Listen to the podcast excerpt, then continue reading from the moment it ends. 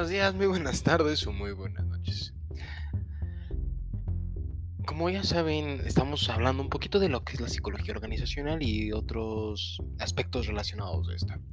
El día de hoy traemos algo un poquito fuera de lo normal. Traemos lo que es el trabajo muscular, las cargas musculares y un poquito de cómo vamos a trabajar con estas, qué es lo que podemos hacer para apoyarlas, para cambiarlas, para definirlas, y para conocer también un poco de la postura.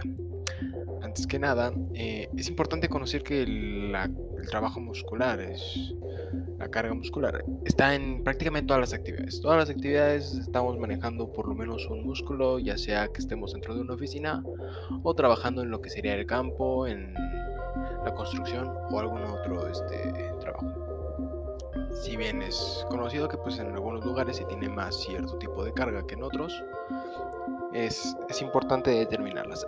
Para esto vamos a conocer cuatro tipos de, de, actividades laborales. El trabajo muscular dinámico pesado, que es el que vamos a conocer porque pues, es este movimiento rítmico de músculos, se contraen y se relajan de manera rítmica, el flujo sanguíneo aumenta, la frecuencia cardíaca también aumenta, existe un este, aumento de, de satisfacer necesidades metabólicas. Eh, el flujo de sangre pues no llega a ciertas zonas para poder compensar a otras, etcétera. Como vamos a ver, este, principalmente se tiene dentro de lo que son este, trabajos como las actividades forestales, agrícolas, en construcción. Un ejemplo de esto, pues aquellos que son este, se llama? leñadores, los que son este, obreros, constructores, mineros, entre otros. Tenemos también lo que es la manipulación manual de materiales, donde pues esta la conoceremos dentro de las labores como enfermería, transporte, almacenaje. Y pues como podemos verlo, pues simplemente manejan cierto material, manejan cierto objeto. Y también está el trabajo repetitivo, donde pues es un este constante la constante repetición de movimientos de trabajo de carga muscular sin más ni menos. Y finalmente la carga estética, el trabajo estético, estático.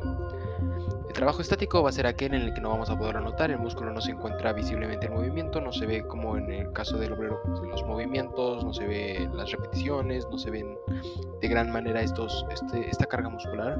Sin embargo, existe alguna, alguna carga muscular debido a que se tiene que mantener cierta postura o algún músculo se encuentra este, contraído en cierta forma, etc. Em, este lo vamos a ver principalmente pues, en oficinas, en la industria electrónica, mantenimiento, reparación, donde pues no son cargas físicas de trabajo per se.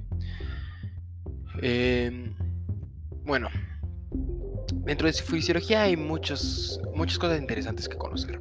Antes que nada, como mencionábamos en el caso del trabajo muscular dinámico, vamos a ver estos cambios que veníamos diciendo del flujo sanguíneo, del cambio cardíaco, del cambio metabólico, cambio de presión.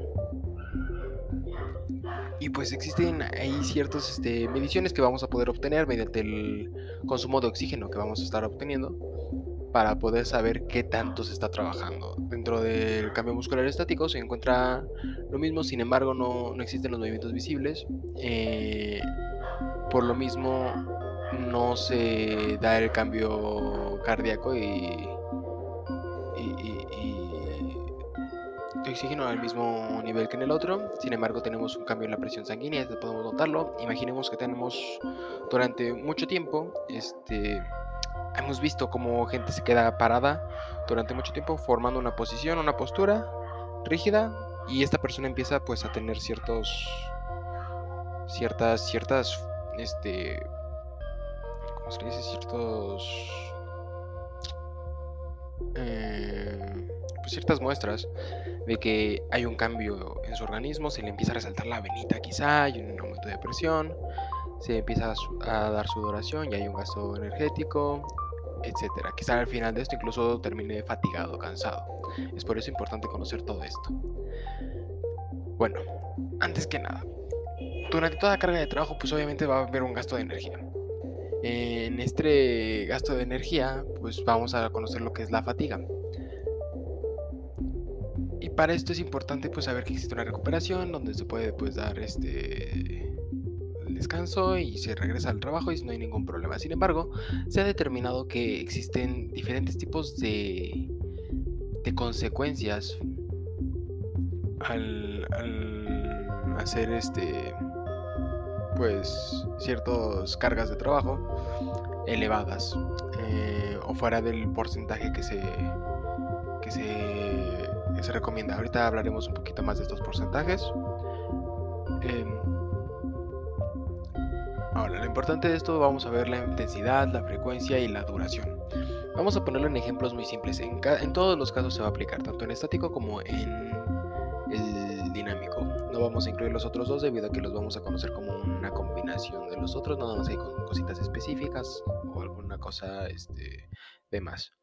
Vamos a ver nada más por el lado estático y dinámico, ¿vale? Eh, imaginemos que estamos en, por ejemplo, un gimnasio. En el gimnasio vamos a tener las dos, para que no entremos en cuestiones de trabajo. En un gimnasio vamos a tener la carga este, física dinámica, levantando las pesas así con mucha fuerza. Y pues ahí vamos a tener este, este gasto muscular. Como saben, ahí tenemos una frecuencia, tenemos que hacer por ejemplo unas 10 pesas eh, en alrededor de 30 segundos, este, una duración pues de medio segundo cada levantamiento, etcétera. ¿no? La intensidad de la pesa, vamos a imaginar que está cargando 12 kilos por pesa. Esta sería la carga. Ahora, si esta se vuelve una carga prolongada, si vuelve una sobrecarga, si hace demasiado, no se da el descanso, esta va a provocar algún daño físico. A pesar de que, este, a pesar de que alguna cosa se encuentre bien dentro de sus límites, por así decirlo, puede ocasionar algún daño muscular. Aunque no, no hay demasiados estudios sobre esto. Este, sin embargo, pues ya está es bien conocido. Es por eso que es importante la ergonomía que nos permite eh, apoyar al ser humano para que aquellas cargas de trabajo muscular puedan, este, puedan evitar fatigas y puedan evitar este, pues, daños dentro de la salud del, del trabajador. ¿Cómo podremos ver esto? Imaginemos que pues uno de los instrumentos más simples, o sea, en la oficina, las sillas. La silla es un lugar donde vamos a estar postrados y vamos a estar haciendo una carga estática cómo nos vamos a quedar sentados, de buena postura, derechos. Y en algunos momentos, no sé si les ha pasado, que están en una silla dura de quizá madera o metal, sin ningún este, cojín, y se empiezan a cansar, les empieza a doler la espalda, les duele o quizá la pierna, o no se encuentra está bien hecha. Sin embargo, actualmente la mayoría de las oficinas cuentan con sillas pues, acolchonadas, que tienen un respaldo que apoya a que la zona lumbar no se encuentre cargando todo el peso etcétera. Ahí estamos viendo que pues estamos apoyando mediante la ergonomía también al trabajo este, del empleado. Em, bueno, ahora, hablando sobre los porcentajes. Eh, se ha hecho demasiados este, experimentos acerca de esto. Y vamos a conocer principalmente a la carga de trabajo relativa como la fracción porcentaje del consumo de oxígeno del trabajador medido durante el trabajo en relación a su este, capacidad este, de oxígeno o uso de oxígeno medido en el laboratorio. ¿A qué nos referimos con esto? Vamos a verlo como en cada persona. Ya no va a ser este, que todos tienen la misma capacidad. Existe diferencia entre una persona haciendo unas cargas y otras personas haciendo la misma carga. Eh, cada una tiene su propia este, capacidad de, de oxigenarse y por ende cada uno va a tener su capacidad metabólica de poder funcionar mediante las diferentes cargas. Por eso vamos a mencionarla como relativa. Esto lo vamos a medir este, pues comparando, ¿no? Qué tanto se gastó de una, de una forma en el trabajo y qué tanto es naturalmente su, su capacidad pulmonar. Bueno, eh, según los estudios de Astrand, en el 1960 la carga de trabajo relativa no deberá superar el 50% durante una jornada laboral de 8 horas. ¿A qué nos referimos con esto? Eh, una carga de trabajo eh, medido la anterior ecuación no podría obtener un, gasto total del, del, músculo, de la energía muscular, debido a que podría ocasionar los daños que ya hemos mencionado. Eh, ¿Por qué vamos a hacerlo relativo? Vamos a imaginar, por ejemplo, la situación de un obrero de construcción. una persona que está en la construcción, creo que todos hemos estado fascinados con cómo cargan cubetas de cemento, costales de cemento. Y quizá tú piensas que si, tú te pones a hacer eso no aguantarías ni un segundo. Sin embargo, ellos acaban la construcción tranquilamente, incluso se van hasta por las cervezas y a seguir cotorreando. Esto es debido a que su carga relativa no ha superado al 50% y por ende pueden seguir manteniendo ese trabajo y, y pues seguir tranquilamente. Tanto en hombres como mujeres no se recomienda por encima del 50%. De hecho, lo más aceptable que se está pensando es de un 30 a un 35% para que el cuerpo tenga la posibilidad de recuperarse, regenerarse, o sea, de pasar por este periodo de fatiga, un periodo de descanso y poder recuperarse. Y pues eh, esto es lo más importante. Ahora hablando un poquito de una de las actividades que estábamos mencionando, que era en la, en la carga de trabajo aceptable en la manipulación de materiales, que pues era aquella en la que estábamos este, empujando, tirando, transportando, moviendo algún material, etcétera. Se recomienda el, más o menos el mismo porcentaje, un 21 a un 35%, para cuando se está haciendo levantamiento de pesos.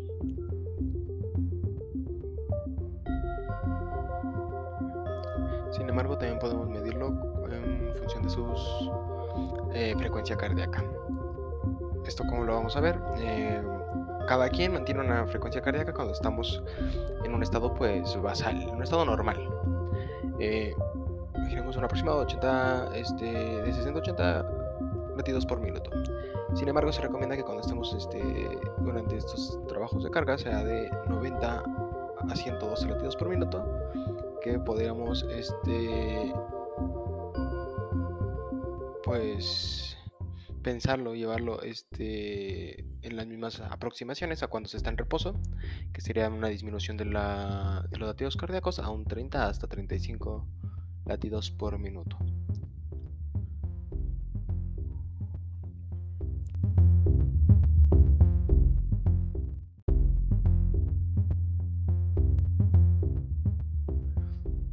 Hablando un poquito de la carga en cuanto a los trabajos estáticos, esta pensaríamos que no es tan relevante quizá, ¿no? Sin embargo, existen este sí consecuencias y fatiga presentada pues, después de ciertos de cierta cantidad de repeticiones o después de cierto tiempo en un trabajo estático. Algunos estudios este, indicaban que no se produce fatiga cuando la fuerza de contracción se sitúa por debajo del 15%. Sin embargo, eh, se descubrió, se, se demostró que es que la fuerza de contracción aceptable es específica para un músculo o un grupo de músculos determinados y equivale a un 2 al 5% de la fuerza estática máxima. Es, lo que nos está mencionando es que, pues imagínense, usar tan poquita capacidad para que se pueda mantener un músculo trabajando durante mucho tiempo, ¿no? Mínimo. 2 al 5% sería prácticamente no hacer nada. Eh, sin embargo, estos, estas medidas son un poquito difíciles debido a que se requiere un registro electromiográfico, el cual pues, nos daría pues, la intensidad de cómo se están eh, cargando los músculos. En cuanto al, en cuanto al trabajo repetitivo, tenemos diferentes este, trabajos que pueden eh, verse desde el trabajo muscular estático, debido a sus características en las que casi no se mueve el músculo o en el que no se no se percibe una carga intensa como en el caso del dinámico. Em, para este se, recomienda que pues se hagan pues, lo mismo que estábamos diciendo hace rato, de que se trabaje en conjunto con la ergonomía para evitar estos, estas fatigas que se producen. Imaginemos, pues, por ejemplo, el movimiento del mouse de una oficina, comúnmente nos termina gastando la mano. Este es uno de los ejemplos más simples. En una oficina, una persona está trabajando con el mouse, mueve la mano repetidamente, se le cansa la muñeca, le duele la parte de abajo de la mano, el reposo, pues termina con un dolor intenso quizá, molestándose, ya no trabaja del mismo modo, esta es una fatiga. ¿Qué es lo que ha hecho la ergonomía? han visto en alguna ocasión que ya existen nuevos tipos de mousepads. Mousepads son la parte de abajo del mouse, la parte en la que nos recargamos, en la que pasamos el mouse, donde existen con cojinetes en la parte donde el músculo se encuentra recargado y permite a su vez tener un menor, una menor carga de trabajo. Eh, asimismo, han cambiado ya la forma del mouse de tal modo en el que lo agarres de una manera diferente para evitar mantener la postura que es poco que es poco anatómica, o sea, sé que no está eh, relacionada a cómo lo agarraría el humano naturalmente. Eh, de tal modo que evite esos cansancios, esas fatigas para el, para el ser. Ahora, para esto es, importante tener unas diversas prevenciones. Para eso me gustaría mencionarles un poquito de cómo, cómo podríamos trabajar la fatiga dentro de las organizaciones. Cuando una persona se encuentra fatigada es que ya alcanzó cierto pues, este, nivel de trabajo y en muchas ocasiones lo que ha sucedido es que se ha cansado de cierto, cierto tipo de trabajo. Eh, incluso existen descansos que podríamos pensar, wow, no, no es un descanso. Como podría ser el subir escaleras, una caminada despacio pues, al baño, a la cocina, a comer. Estos micro descansos permiten este, apoyar a la, a la, persona que logre recuperar sus fuerzas para volver a su trabajo, ya sea rutinario o su trabajo muscular este pesado, etc. Eh, por eso es que ese, uno de, los, de las grandes recomendaciones sería mm, aumentar la flexibilidad del horario del trabajo a nivel individual para diseñar un régimen de pausas que tenga en cuenta la carga de trabajo, las necesidades y las capacidades de cada individuo. Lo mismo que estábamos mencionando ahorita. Ahora, el trabajo muscular estático y repetitivo, el que estábamos hablando, sobre como por ejemplo el mouse, sobre también por ejemplo en las fábricas el movimiento repetitivo de un lado a otro de algunas cosas, estos trabajos pues mecánicos básicos, mantenerlos al mínimo, quizás suplirlos mediante alguna maquinaria, suplir mediante algún este apoyo ergonómico y este incorporar alguna otra actividad dentro de las de las organizaciones, quizá incluso rotar este rotar entre diferentes personas para las actividades que permita pues el descanso de ciertos grupos musculares. Ahora, otro punto muy importante dentro del dentro de los músculos o dentro de la esta parte fisiológica anatómica del ser humano en el trabajo es la postura en el trabajo. La postura en el trabajo es algo muy importante. Creo que desde muy chiquitos hemos escuchado el siéntate bien, párate bien. Esta es la postura adecuada. Así recoge tal cosa. Carga con las piernas, no con la. Carga con las rodillas, no con la espalda. Carga con la espalda, no con las rodillas. Eh, no te acomodes así, te vas a lastimar. Y pues actualmente es como nos damos cuenta que las posturas pues también sí tienen cierto cierto daño, cierto cierta importancia al realizar los trabajos. La postura es la fuente de la carga musculoesquelética, excepto cuando estamos relajados. Esto como lo vamos cuando estamos relajados, tranquilamente, incluso los músculos no, tienden a, sentirse rígidos o eh, sentir alguna, algún trabajo superior al que deberían realizar. Eh, sin embargo, cuando estamos, por ejemplo, concentrados, estamos este, estamos haciendo algún, algún trabajo, la postura cambia, nos ponemos rígidos del cuerpo, de este modo mantenemos una mayor carga en nuestros músculos y empezamos a sentir quizá en posterior ocasión incluso alguna molestia. En muchas ocasiones vamos cambiando la postura tal modo que esta puede ser una postura incorrecta o una postura que no permita a nuestro cuerpo eh, trabajar del mismo modo de si lo estuviéramos haciendo correctamente. porque Debido al acomodo este, musculoesquelético o debido a lo mismo que estábamos hablando, las capacidades, este, la forma anatómica de hacer las cosas, desde que vaya de acuerdo a cómo está hecho nuestro cuerpo.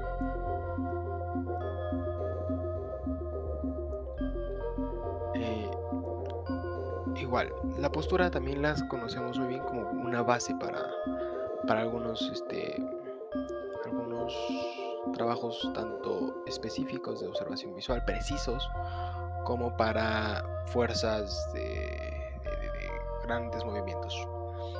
Un ejemplo, la postura para cargar piedras o cargar cemento o cargar otras cosas, pues es muy importante estar derecho. Incluso hemos visto que se les apoya a los obreros con fajas metálicas etcétera, para poderlos apoyar con estos este, cambios de postura. Y en cuanto a los aquellos movimientos finos y este, precisos, en el caso del cirujano tenemos estas, mm, ¿cómo poner ejemplo? Estas posturas que se ponen rígidas. Imaginemos que te tienes que concentrar en algo, te tienes que concentrar eh, directamente en hacer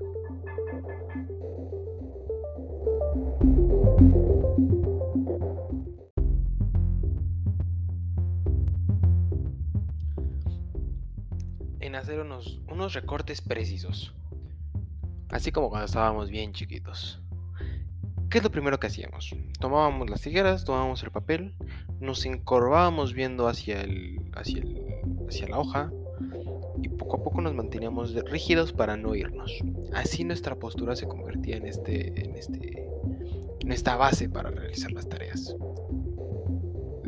Ya hemos explicado ambas y ahora pues también la postura es una fuente de información sobre los acontecimientos que tienen lugar en el trabajo. O sea, esta, esta postura nos puede decir mucho de qué es lo que está pasando, cómo están trabajando nuestros empleados, qué es lo que, cómo está llevando a cabo este, el trabajo, si les incluso si les parece cansado o no cansado, entre otras cosas. Eh, ahora, ¿qué es importante cuidar en la postura? Eh, en la postura existen diferentes este, afecciones, dentro de las cuales la más estudiada, la, la principal que hemos conocido durante muchas veces es el dolor de la zona lumbar. Este está para muchas cosas, para la espalda. El dolor de la espalda está en todo. Eh, que si nos sentamos mal, dolor de la espalda. Si estamos cargando mal, dolor en la espalda. Que si estamos este, haciendo mal, recogiendo mal unas cosas, dolor en la espalda. Al levantarnos, estirarnos y estar mal posicionados, es probable que sintamos alguna molestia en la espalda. Es por eso que hay que tener mucho cuidado con cómo estamos trabajando ergonómicamente con nuestros empleados para que puedan adaptar sus cargas físicas y sus posturas en su trabajo. Para esto vamos a poderlas medir de diferentes maneras. Uno de los principales de esta forma es el cumplimiento de cuestionarios de autoevaluación y diarios. ¿Qué van a hacer esto? El reporte de cada persona de cómo está su trabajo, de si es rutinario, de si les parece carga pesada, de si les parece que están haciendo una postura incorrecta. Las personas solitas se van a autoevaluar, se van a autopercibir. Después tenemos la observación de las posturas, esta es la observación directa, natural de cómo se están haciendo las posturas. Podemos este, apoyarnos de un, ¿cómo se llama? Catálogo de diferentes posturas para poder irlas este, clasificando. Eh, podemos tener un apoyo informático de estas. este, una entrevista que nos permita corroborar la información que estamos obteniendo, entre otras. Asimismo, existen los análisis de postura por ordenador, que pues van a ser aquellas en las que ya las grandes tecnologías nos están apoyando y pueden detectar la postura y a su vez, este, pues, por así decirlo, diagnosticar, ¿no? mencionar qué es lo que está pasando, analizarlo, eh, qué puede pasar, qué es lo que está bien, qué es lo que está mal, etcétera.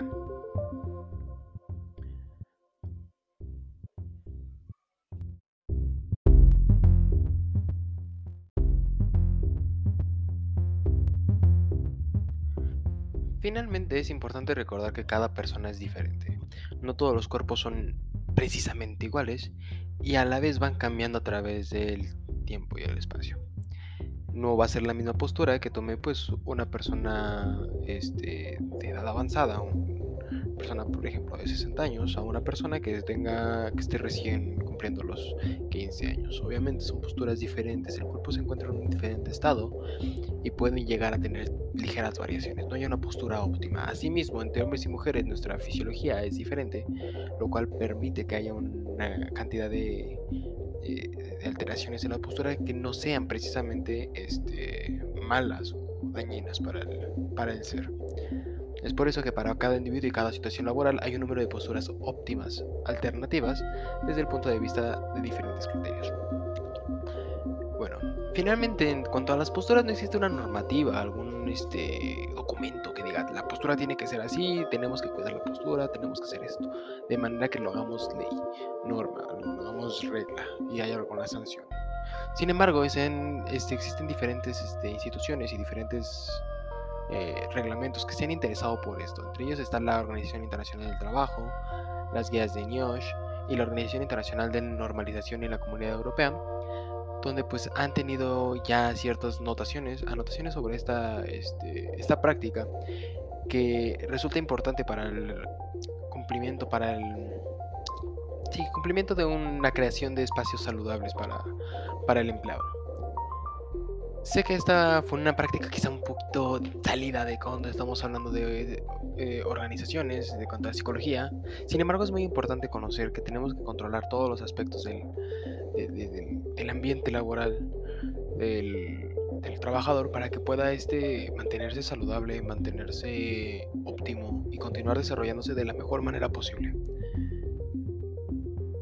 Esto sería todo por hoy. No olvidemos sintonizarnos la siguiente ocasión. Muchas gracias. Bonito día, tarde o noche.